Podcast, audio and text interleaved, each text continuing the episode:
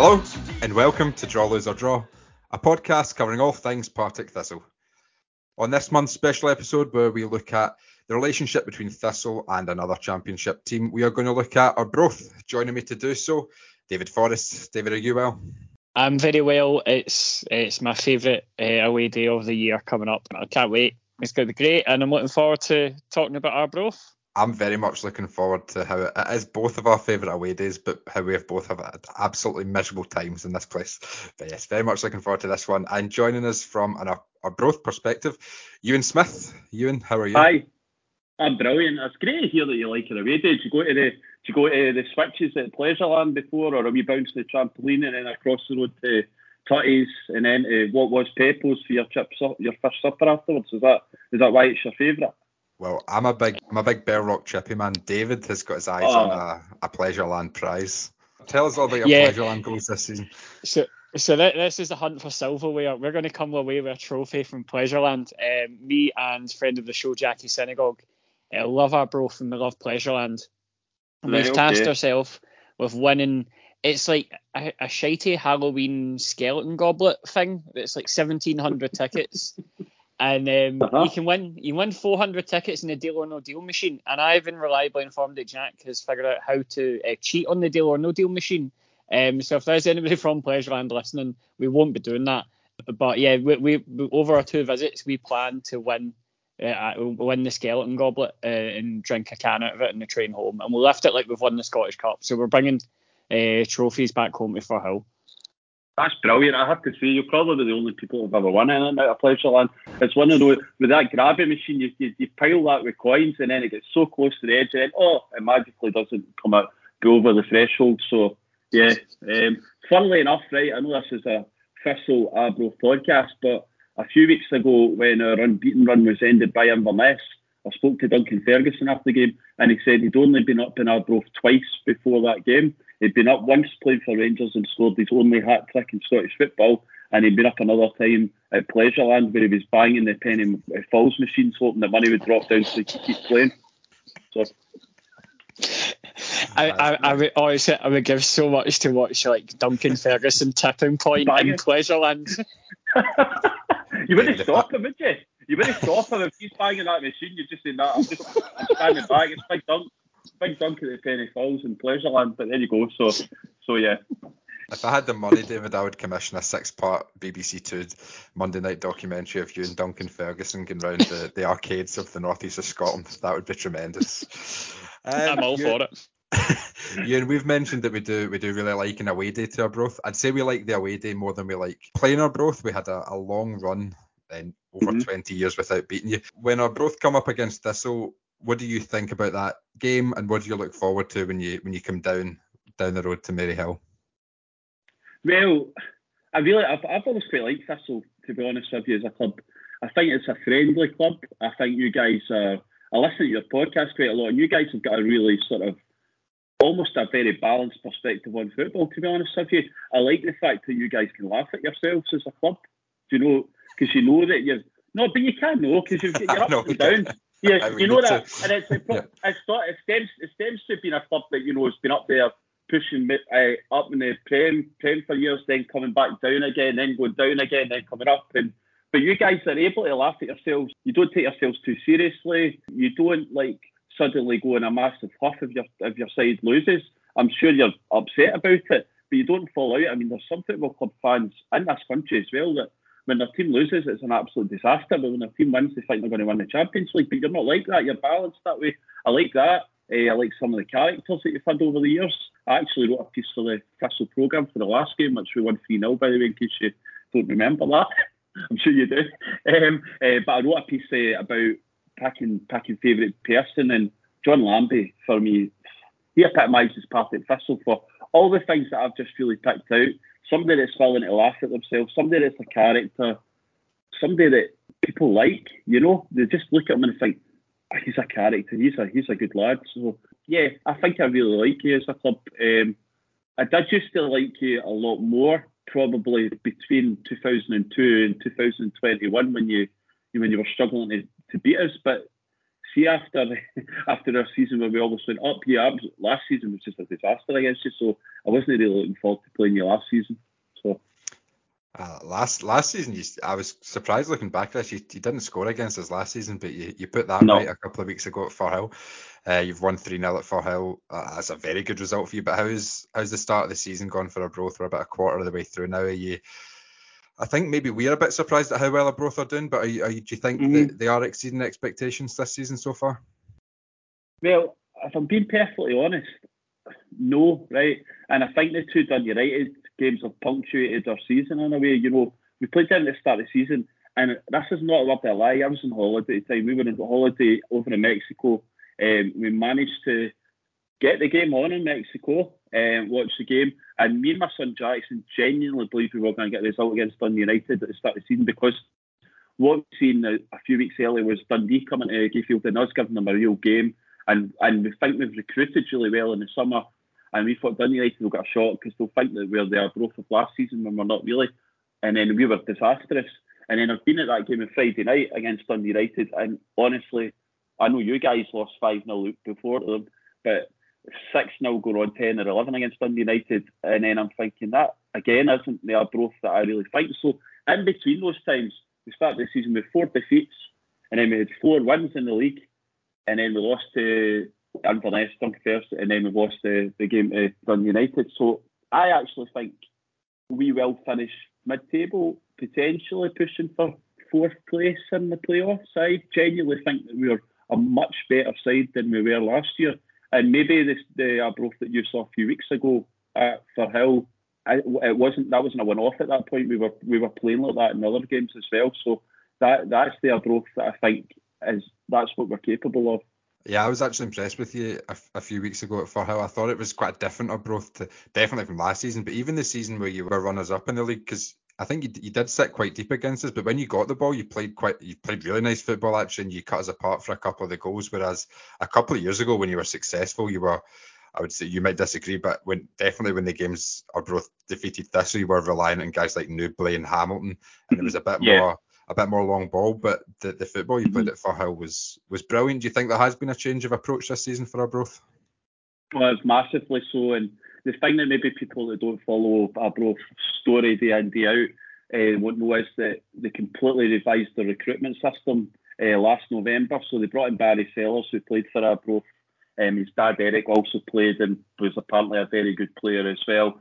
Um, but Barry um, came in at that point when, when almost Dick Campbell's holding his hands up to him and Pink and saying, look, we've not recruited well. So the club put a system in place that Barry works alongside them to pick players.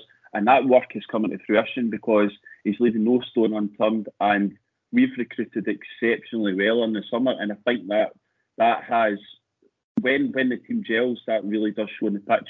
We we, were, we couldn't score a goal for, for Toffee last season. We were terrible up front last season. Um, so much so we were crying out to get Anton Dowds back. That's who we really wanted. Um, and I know he's not really done much for you guys. And going forward, we've got a really potent, potentially very potent attack. We didn't sign any defenders, which was a bit mental or a bit dodgy because we'd lost Colin Hamilton to long-term injury, but we put Scott Stewart, who's a an attacking right midfielder, we say, into left back for most of the start of the season, and he did exceptionally well. So I think we've recruited well, and I think that I agree with your point about a couple of years ago. I think we had more individuals in that in that team. But I think we're actually more of a cohesive uh, team than we were two years ago. David, do you want to come in now? Yeah, I, I just wanted to ask. Obviously, like Dick Campbell's been the Arbroath manager for how long? Like, he's, he's probably is he? He's one of the longest serving. Certainly, he's been there for absolute ages. But he's obviously had considerable success in Angus with Forfar and Brechin mm-hmm. as well. I think he was.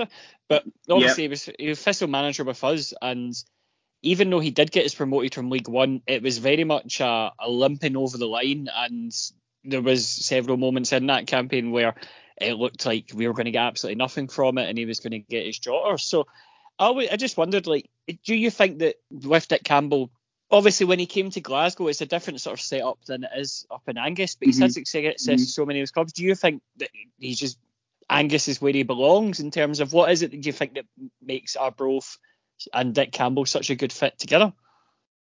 Yeah, it's a good point. I mean, it's like it, it doesn't shy away from telling you he's a Fifer. He's born and bred Fifer, but I totally agree with you. When you look at his managerial or coaching career history, he spent the majority of it in Angus. You know, I mean, he had, I think it would be five or six years at Brechin. Certainly had six and a half at Forfar. Um, I think he's in his eighth year with us, and he had success at all three of those clubs. Uh, I don't know. I think it's not just an Angus thing, though.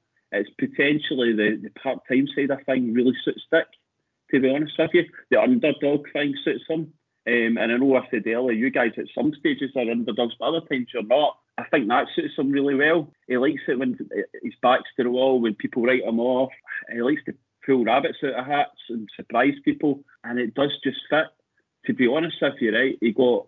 There was criticism last season, but nowhere near the level of criticism towards Dick Campbell than any other manager would have get, got another club. Um, because I think there's also a, a widespread appreciation for what he's done, not just on the park at Arbroath in his time, but what he's done to energise the whole club. Um, he really has transformed the club, not single-handedly, admittedly. There's been so many people working behind the, side, the scenes, but he's the focal point of a transformation of a club that used to get five, six hundred fans on a regular basis, and we are now, we are now. Last season we were the fourth highest supported uh, team in the league last season. Fifteen hundred season ticket holders last year. We've got thirteen hundred this year. He set, he single-handedly has been the focal point to, to transform our club. So I know it didn't do it official the way you're saying, but he's certainly done it for us. He's he's turning seventy in the next few weeks. You, is yep. there any sign of him, you know, slowing down or delegating some duties? How how long do you think he can go on for at Arbroath? I I don't think he's lost any passion, honestly.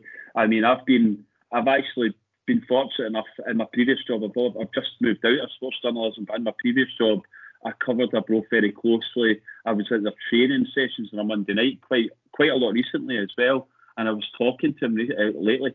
He's got the fire in his belly just now. You know, it's almost like it's almost like last season's given him a point to prove, and he wants to keep going because he didn't. He, he felt that we didn't achieve what we could have done last season. So um, I don't see him slowing down. It's interesting. It's an interesting dynamic between himself and Pink, his his twin brother Ian.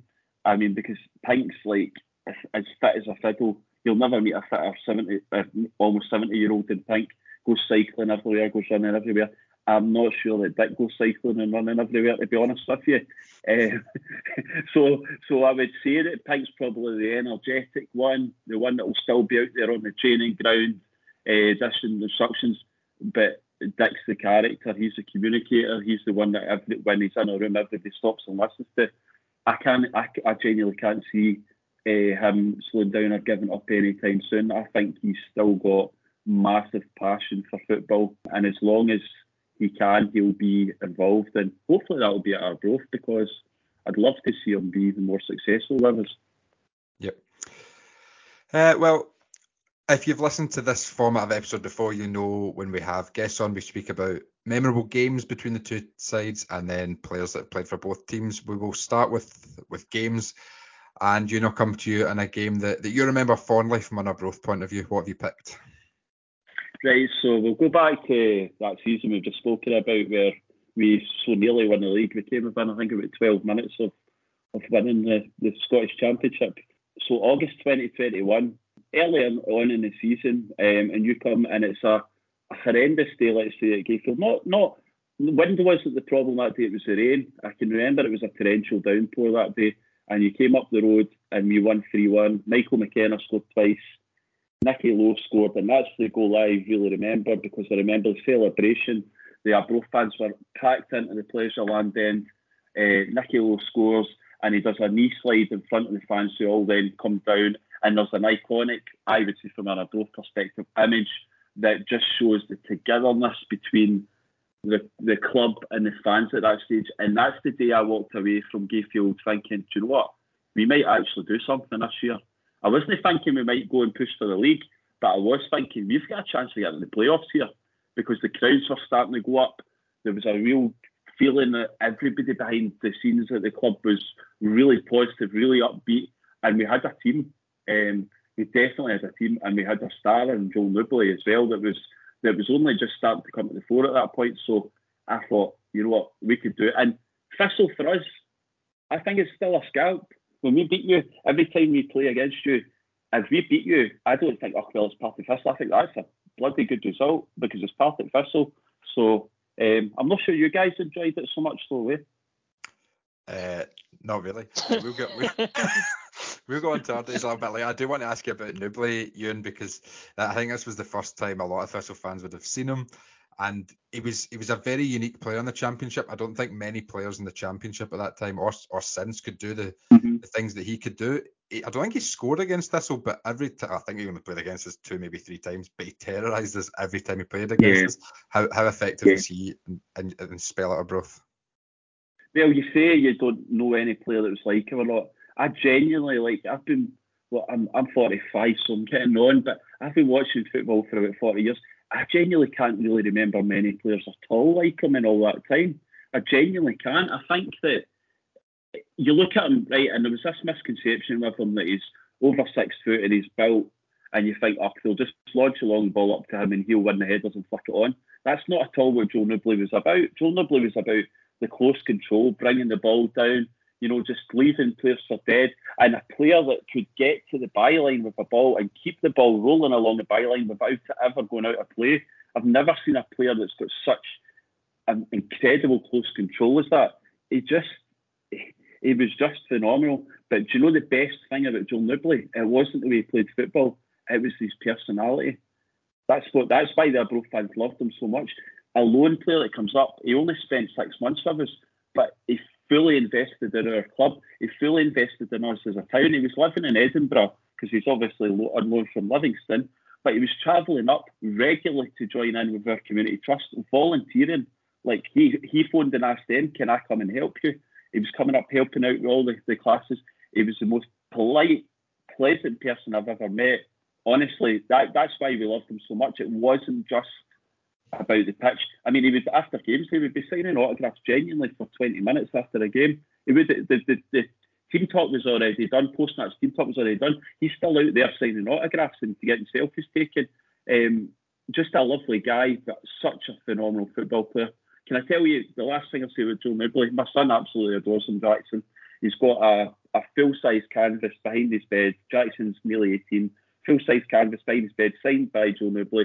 He's also just got the new FIFA game, and you can, I don't really understand it, but you can sign players in your ultimate team that you can then upgrade, pay money to upgrade. He's signed Joel Nubly, and he's trying to upgrade him because he can eventually, he believes, get him up to ninety-five. Um, and then when he gets him up to ninety-five, he's going to send Joel Nubly a message on Instagram. Um, and I'm sure Joel will reply because he always does. Yeah. Excellent. Excellent. David, from a Thistle perspective, this was a, a very tough day. I'm looking at our starting eleven, and I'm, I'm a bit confused, to be honest. We've got Ross McKeever, Brian Graham, and Zach Rudden all starting. Um, I'm, I'm not really sure how that worked on the day.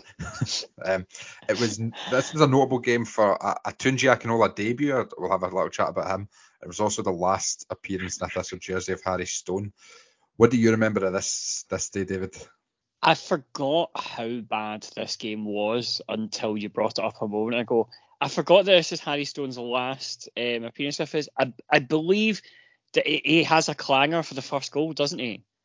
Um, it's it's yeah. either the first or the yeah. second. Yep, yeah, free kick, yeah, wasn't it? Yep. And the yeah. third, I think, then as well.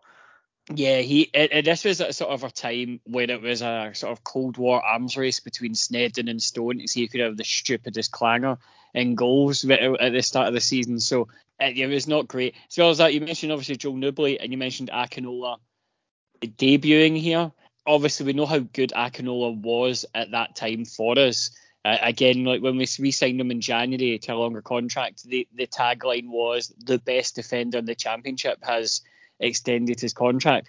Obviously, you know, cursed words that really we shouldn't have said. But at the time, it, it was true. At the time, he was unbelievable. The only person that get any traction against Akinola was Nubly. And then, as you said, in the two, three games that he played, he absolutely terrorised us. And Akinola just could not deal with him. And it was that sort of thing when you see Akinola against Nubly where it was, oh no, it like sort of like Wasiri um, against Peterhead in the last couple of games, you're like, oh, I don't know if this is going to work out. And thankfully for Tunji, for the most part, it did that season. But um, I always just remember Nubly, they're tearing apart our defence. Akinola just at sixes and sevens. Um, it was also the game that Manpreet got arrested at. Um, oh, that's I, right, yeah. I, I mean, it's also um, a landmark uh, for me, and it is the only time I've ever went for a shit in a football toilet, and will be the only time, because never, and absolutely, I, I don't know how people can do that. Like, it's just... It's like being in a Saw film. I hate it so much. Um, yeah, a terrible, terrible day. It's not, yeah, no, it's horrible. Not even a Bell Rock fish supper and a shot at Sega Rally could really soothe the, the winds that this day left. It was a horrendous day. I've, I've got no follow-up questions on that, David. I did have... I, please I would, don't. Please don't.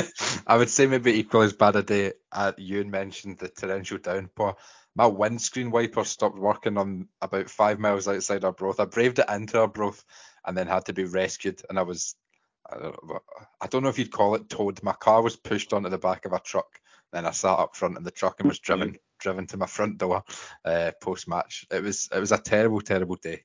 And I think, I think we will leave it there. I do have a, another Arbroath win at Gayfield that I want to speak about, though, Ewan. I'll come to you on this one. It was Arbroath two, Partick Thistle one. It was January twenty twenty, about uh-huh. five or six weeks before Scottish football came to a stop. Mm-hmm. We had a lot of debutants in this game, um, and this, I believe, this was Arbroath's. This would have been Arbroath's first season back in the Championship. What do you remember of this this game? Right, okay. I'm, I'm just. I, I was probably commentating at that game just as you say that, because I was the Arbroath commentator at the time. Is this, is this the game where Craig Whiting scored and you scored you scored in the last minute? Brian, Brian Graham? Yeah. That's it. Yeah. So Brian, well, so Brian, well, so. Brian Graham, you know, the win scored and Brian Graham, Graham claimed it, basically. But yes, yeah, you're right. Yeah. Well, that so that was White, that was Whiting's first spell with us um, at that point. You know, he was, and, and Whiting actually became he became a bit of a a bit of a hero for us, to be honest with you. You know, and, and that. I still, because we were struggling for a striker. We, whenever I did any goals, we, we were worried that we were actually potentially going to go down at one stage, and Whiting came in and made a massive impact for us. So I remember that. I don't, I don't, don't know. I don't know. It's not, it's not actually the game that stands out for me. You know, it's been the, it's been the, the big one. But yeah, I don't know, why does it stand out so much for you? I think well, I, I took my then. Uh, wasn't she wasn't even my fiancée then, my now wife, up to that game, and she's vowed never to return to Arbroath. It was so cold. Um, we, I think we remember this game mostly just because of how many new players we had. I'm just looking at the team.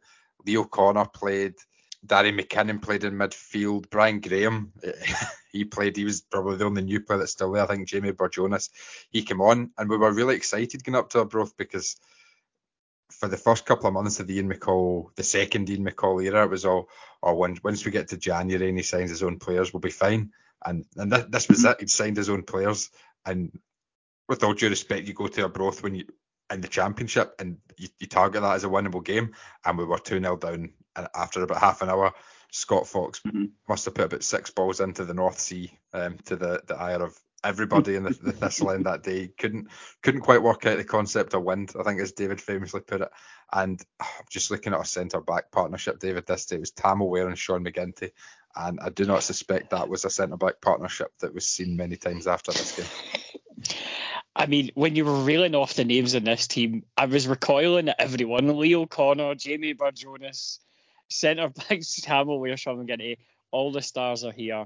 Oh my God. And I, I remember this is, we always, we obviously joke about the wind tunnel, about Gayfield, about yeah. Costa del Gayfield, the wind, yep. all that. And there's a video of the tidal wave getting the guy with the corner and these stuff. Oh, Bobby Lynn, yeah. Yep. All that. But I think this is the, like the par excellence, no yeah, primo gold standards. Yep. Um, there was one point a guy just started shouting at Scott Fox, hit it the other way. The wind will send it into the pitch. You keep hitting it into the sea, like pleading with him to like, like please just hit it the other way. And um, it was, I think it was thirty-five mile an hour. I mean, that's that's probably par for the course. Oh, that's just a breeze, eh? That's exactly. A breeze I remember this is the first ever time I'd been to Arbroath. And uh, I was excited. It was one of the only Sega Rally machines in captivity. All this, right? Couldn't wait getting up there. And then you sent me a video at about one p.m. of a seagull who couldn't fly in the wind because it kept getting hit back by the wind. It just couldn't go forward. And I was like, oh, fuck off. What are we going into here? It can't surely be as bad as Matt has made this video to look. It, it, it was. It was um, not great. Um, yeah. And I mean, I've... I've seen Kirsty at many Thistle games being miserable, reevaluating our life choices. But this one is very much like, yeah, like it's it's frankly a miracle that you're still together. I'm not going to lie. I was just going to ask, did you have your honeymoon up in Arbroath after she got married to you? She changed her mind. Funnily enough, Ewan, we actually, the day after we got married, we went down to Somerset Park and watched a four nil Thistle win. A much calmer seaside, seaside ground there. I don't think she'd have agreed okay. to come to Arbroath. I tell a lie, actually, this was about a week after we got engaged, so I don't know what I was thinking. I don't know what she was thinking to go through with the marriage. Um, last word on, on this game, a, a nice one. Uh, the two goalkeepers, as we've mentioned, Scott Fox, but Derek Gasson as well, meeting for, uh-huh. I would guess, one of the first times since the, the one nil Morton game, where Thistle defeated Morton for the, the league title in twenty thirteen. I'm guessing mm-hmm. um, that with the... James Craigen scored that, yeah. He sure did, yep. Uh, we might as well ask you now, uh, you know, what's J- what was James Craigen like in an Arbroath shirt? I really liked James Craigen, to be honest with you. Um, I, I would say for like a number of years, he, he fitted into what we needed at the club in terms of he was so versatile. He played, he could play anywhere for us. He was committed when he was on the pitch.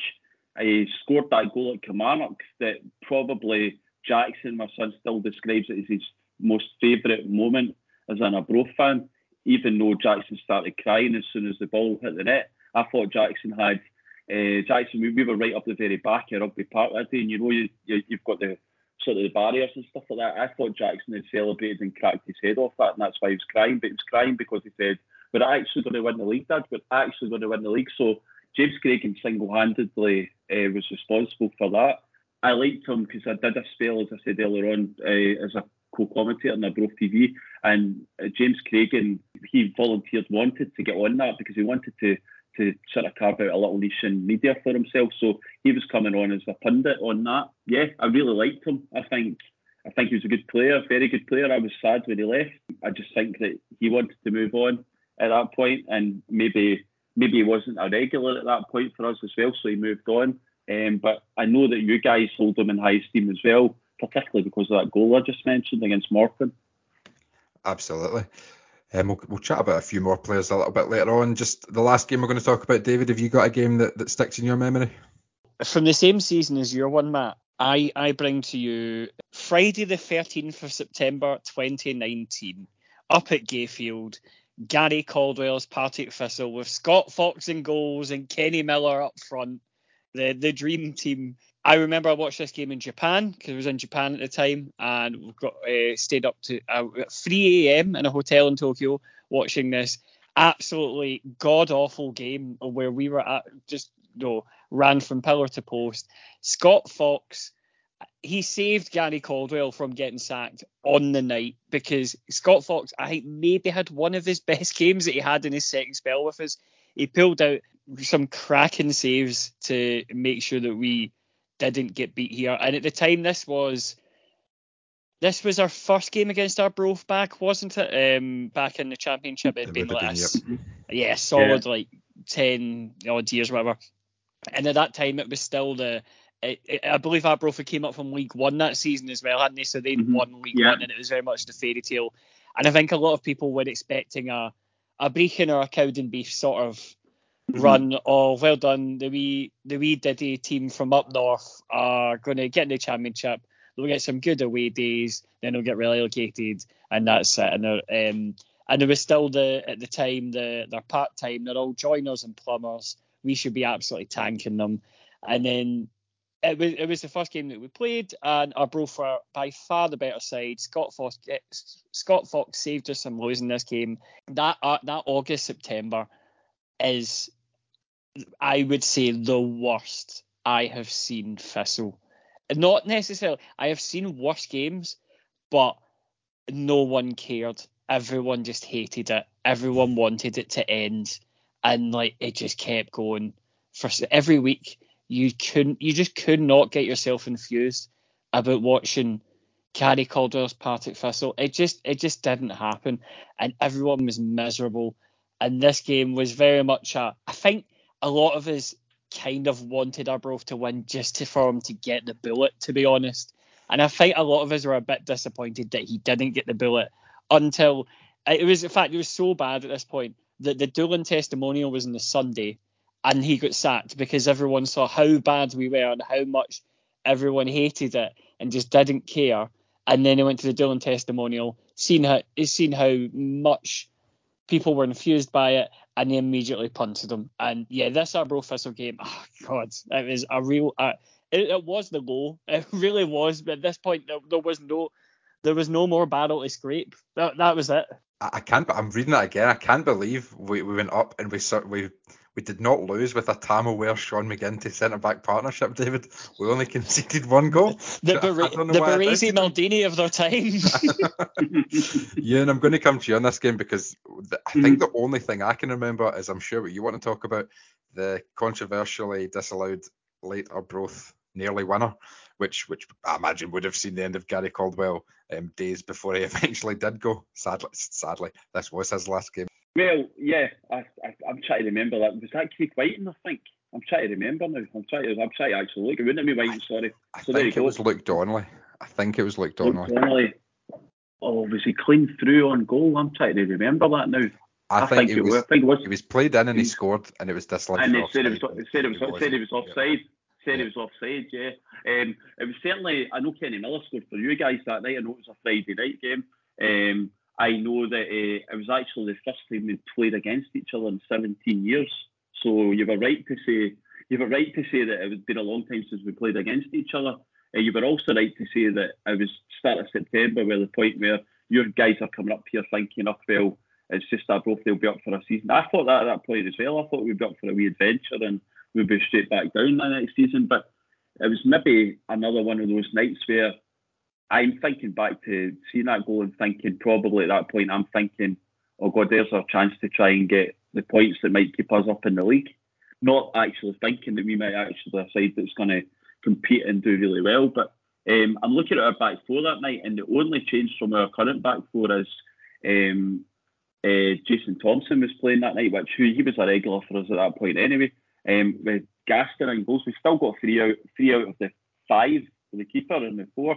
It just shows you how solid that back line has been for us for a number of years. You know, they've played hundreds of games together, so they're still the backbone of our side there. We've still got McKenna in the team. You know, we're still there's still a, a core of players there that have been loyal with us from uh, going through, some of them from League Two up to League One, up to Championship. So yeah, um, that particular game, I do think, I think, I'm pretty sure I thought we were robbed of that, that goal. Um, Donnelly, and I think at that point I would have been gutted thinking that could be the one that we need to stay up. So, David, a, a theme of doing these podcasts is is naming, or who do you think, who do you think was subbed on? What do you think our subs were like? I, I'm not going to ask you because I think it might, it might do things to your, your men's mental health. This is the worst Thistle bench I've ever seen in my life. Let me tell you the six outfielders, David. This this would not win the ten at sixes. Ryan Williamson, Ben Hall. Mm. Ben Hall could walk by mm. me in the street. I I, I couldn't I, I couldn't point him out. Lewis Mansell, Rafa De Vita, Stephen oh Saunders. My God. And Mo Mo Sena Niang. A nineteen-year-old pre-COVID Mo Sena Niang. This is also Mo Sena Niang of, like, Mo, Mo Sena Niang was not good when he was, he, I, I, he put in some absolutely stinking performances sometimes. He really grew into the team. This was before he grew into the team. Uh, um, the, the COVID season was really where he broke out and became a great player. before that, he was he was not the man that, that we remember Mo Sena Niang being now. Oh my God, that's and, and he's the best one on that bench. Remember, like when we get relegated from the the. Uh, remember when we get relegated? Of course you will. I remember in the championship, like for like about about two months, we just had like two goalkeepers and like either a sixteen-year-old or an aging thirty-five-year-old on the bench and nobody else because we just had so many injuries. I'd take that bench over this. Like I, I, yeah, I, I, yeah atrocious. Right, well, we'll move on then to, to notable players who have played for both teams. We've already mentioned James Craigen. Ewan, is there, is there anyone else you'd, you'd like to shout out who's played for both? Yeah, I've got my favourite, but I'll just list a few recent ones that um, were particularly good for us, but they've not really done a lot for you guys, to be fair. Anton Dowds, even in a very short spell, almost had the same level of impact as Joel Nubly had uh, for us when he was on loan from Falkirk. Um, we were desperate to sign him. Falkirk, who had never given him a chance at a point, hauled him back and never really gave him, they gave him a couple of games, but never really gave him the opportunity we'd have had if he stayed at us. Ben Williamson's another guy I'd like to mention that you guys have probably not seen the best of yet, but Ben Williamson was a brilliant loan player for us, um, and I think he really fitted into us as a club as well. Again, for similar reasons to Joel Nubly, he really invested in us as a, a club and as a town. Um, but the guy I'm picking out is a guy who never really did a lot for you guys that started his career for you, Ricky Little. Ricky Little, from an Arbroath perspective, he's up there with Bobby Lynn in terms of like an iconic player who spent, well, he's had his testimonial this year against Montrose. Bobby had his last season. Um, he's played over three hundred fifty games. But that guy, it's well documented, but the, the miles that the guy, the guy clocks up, coming from Ayrshire up to Arbroath to play his football for ten years, travelling that level of that level of that distance without complaining. Um, it's just a phenomenal player. But I mean, he's still got his West Coast accent. He still talks like that and everything like that. But you guys probably don't remember much of him in a Thistle shirt, because when I looked up the stats, as far as I could see, he'd only played about four games for you. So my main pre-Arbroath Ricky Little memory is him playing and scoring, I believe, in Queen's Park four, Partick Thistle five, which is a, a famous Challenge Cup oh, wow. tie from about ten, eleven years ago, and he scored for Queen's Park in that one. So that, that was my main sort of pre-Arbroath Ricky Little memory. But yeah, him and him and O'Brien, they've really formed a, a formidable yeah. partnership for you, haven't they? Yeah, oh, they, they've been they've been unbelievable. I mean, they've just been, just year on year, they just do it as well, and they complement each other so well, because Ricky Little's more of an old-fashioned defender that will get the ball clear. Um, um, and for a for a relatively small guy, he, he's got some spring on him and some leap. I mean, he's scored a few headers in his time. He's won headers. Um, but alongside Tam O'Brien, who is genuinely, right, and I'm biased, but genuinely a player who could go and play in the top six in the Premiership, in Scottish Premiership. I, I genuinely believe he's good enough to do that. He's a football-playing defender who, alongside him, has got somebody that will win the ball, but he's somebody that's calm under pressure on the ball. The amount of times that Tam O'Brien will just like fool a, fool an attacker into thinking he's going to clear the ball, and he'll just scoot past them and then and then buy himself a whole heap of time to find a pass. The two of them have been brilliant. So yeah, um, I can't imagine an Arbroath side without the two of them in it now, to be honest with you. David, what about you? Who who caught your eye from this this list of players that have played for both? Um, I had I had a wee look, and I found this player. He he didn't play too many games for us, but I did enjoy him when he played. Um, you you may know him. Um, his name is uh, Chris Doolin. Oh yeah. You may you may have heard of him. one hundred twenty-eight goals for us. Um, I believe he's went into management now, hasn't he? Chris Doolin. Mm-hmm. He's he's managing some team um at the moment. four hundred thirty appearances. The, the greatest player I'll ever see. Um, and the the nicest man you'll ever meet. And yeah, I, I think that it's just we. I liked him being well. No, I, I, I'll take that back. Right, I, I didn't like him being at Arbroath because I wanted him to stay with us forever. Right, but after like leaving and going to Ayr and then Morton, and they done nothing with him apart from to like score against us at Firhill. It was nice to see him go to Arbroath and, you know, run out his career there, um, and not being at some huddy club that we just abuse each other all the time. It's nice being at Arbroath.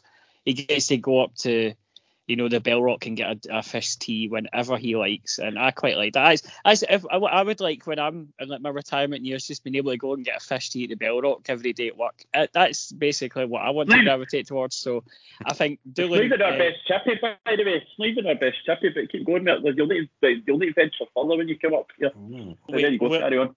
Well, no, well, well, we'll be asking about that later. But yeah, but it's it's just, you know, I thought it was... If he couldn't be with us, I'm I'm glad that he went to Arbroath and had, you know, had an all right end, um, and he didn't end at bloody Greenock Morton. So thank you, Arbroath, forever for making sure that Chris Doolin's last team was not fucking Morton. No, here, here. Um, just before we have folk screaming in that David's quoted four hundred thirty appearances and one hundred twenty goals. Uh, David, I know you have taken that from friend of the show, Thistle Archive, who do include friendly and testimonial appearances in that. As do but I. I. I'm certainly not taking any goals, testimonial or not, away from Chris Doolin. He said one hundred twenty-nine if it wasn't for a dodgy linesman, so there you go. Ewan, what was Chris Doolin like in this short spell at Arbroath? Right, do you know what? I feel really sorry for him, first of all, because he came to Arbroath and he never got to play in front of the Arbroath fans. You know, he came, he came up, he came up really uh, through COVID times. You know, playing in silence. I can remember one of my memories of Chris Dooley. He only scored three goals for us, right? So he did. It wasn't like a, a goal scoring machine for us. But one of my memories was we were playing. I was watching this game on pay T V. Uh, we were playing at Tynecastle. I bought Hearts T V, and Hearts absolutely steamrolled us. I think Naismith, through memory, scored a hat trick against us, and absolutely they were. They were absolutely destroyed us, and it was embarrassing. I thought it was going to be got about seven or eight now. I was at the point I'm thinking, this is us found our level. We're going to get relegated here. Um, and then Doolin scored a beautiful goal, you know, to get us to, to give us some hope. Um, so I remember that. I also remember, even though he wasn't a, an amazing goal scorer, that the level of respect that everybody at our football club had for Chris Doolin as a person, it still rings true to this day. They took the. I can remember speaking to Dick Campbell when he when Chris had decided at that point. I think he was hanging up his boots. I think he was going down. He had his he had his own academy coaching school for kids, didn't he? So he was initially going to do that, but he obviously went back to you guys in a coaching capacity. Um, but I can remember Dick Campbell absolutely gutted that Chris Doolin had decided he was going down the road, and it wasn't just about what he was like on the pitch, but it was what he's like off the pitch. I spoke to Dick actually a few weeks ago before we played against you.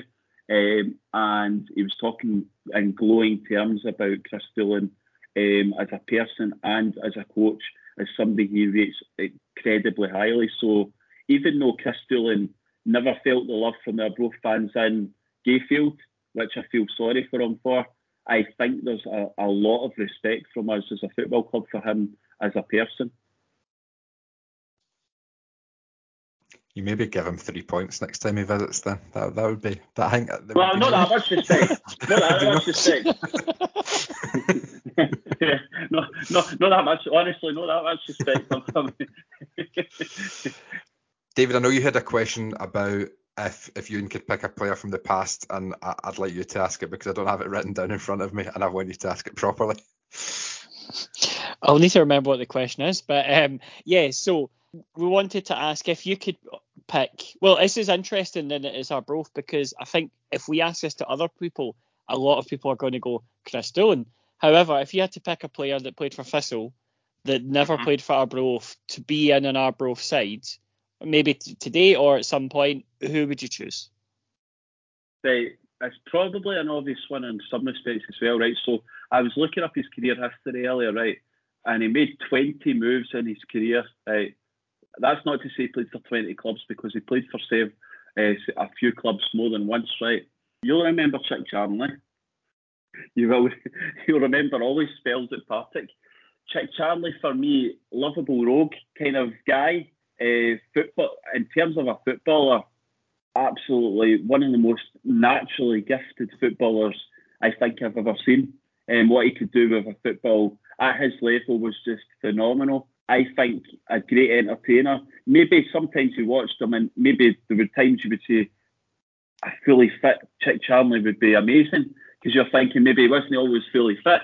But what a phenomenal football player. Almost, I would like him, it would be saying he was the Gaza of the lower leagues.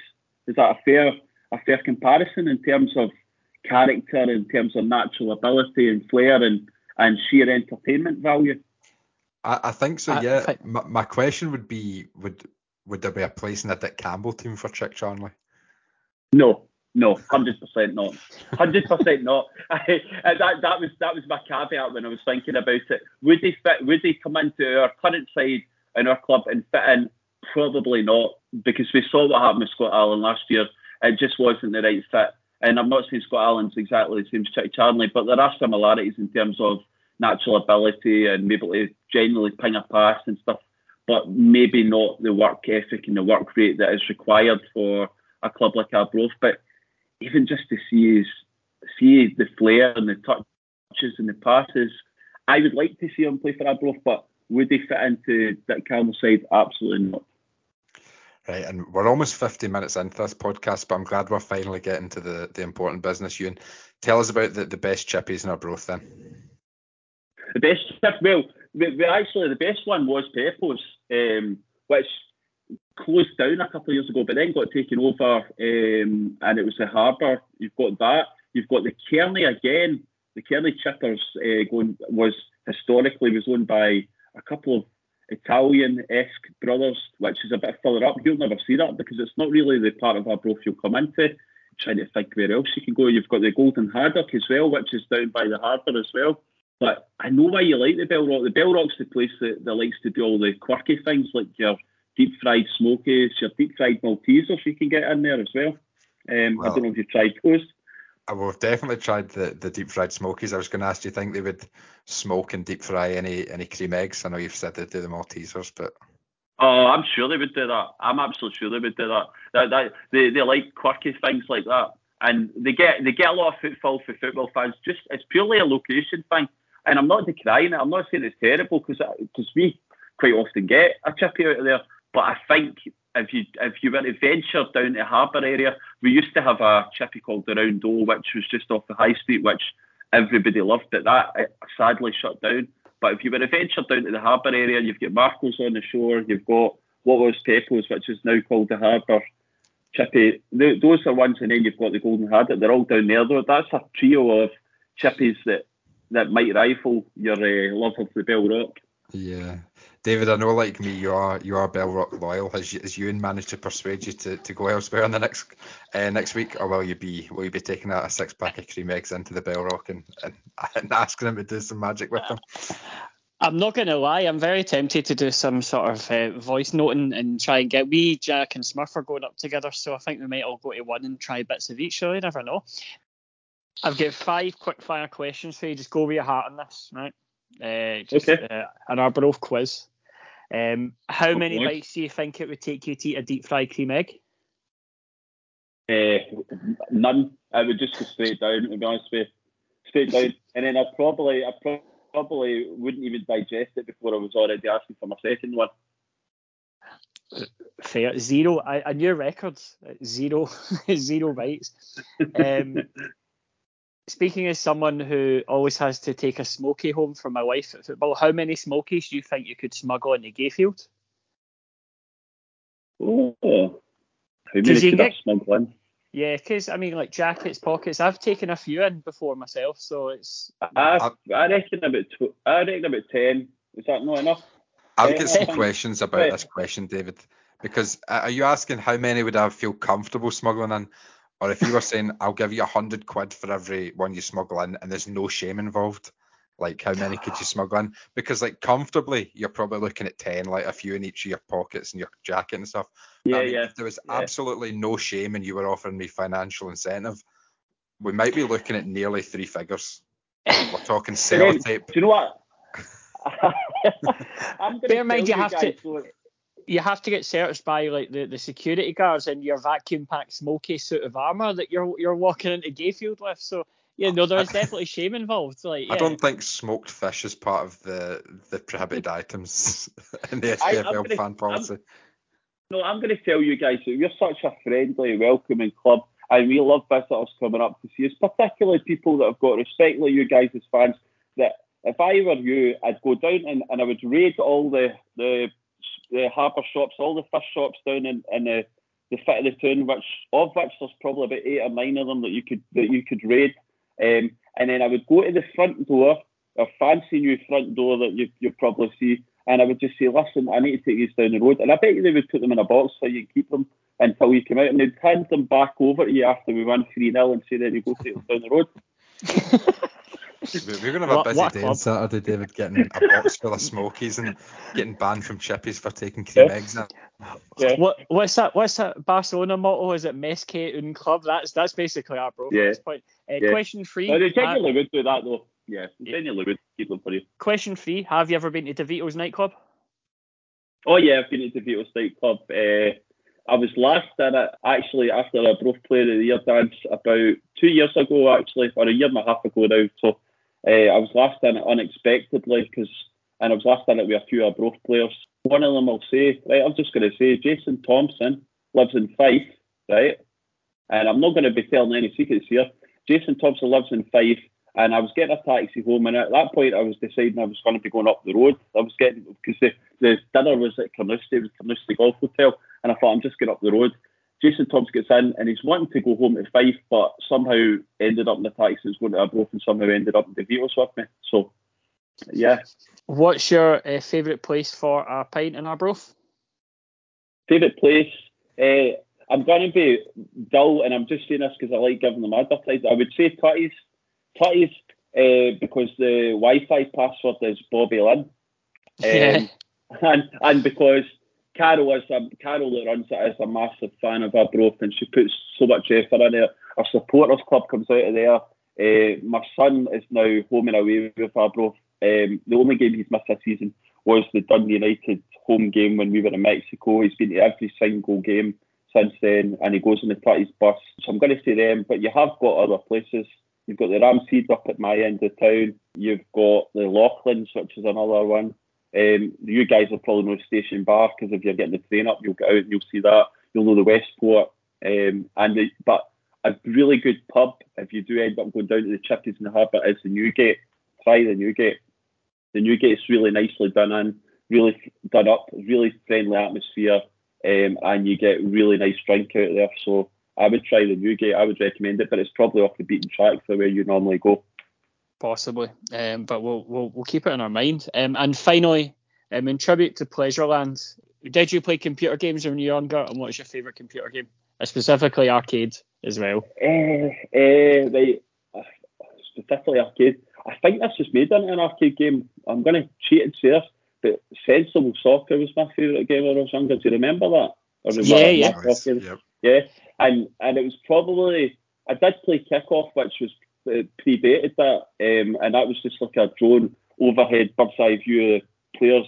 Uh, but Sensible Soccer, of its day, almost had the most amazing graphics for me, because I couldn't believe that they had the they had the stripes on, but they, they would have the proper stripes on for Partick Thistle and everything like that. And I was thinking, wow, this is like being a football match. It's nothing like what you can see now, but that was probably my favourite. I did play Mario as well.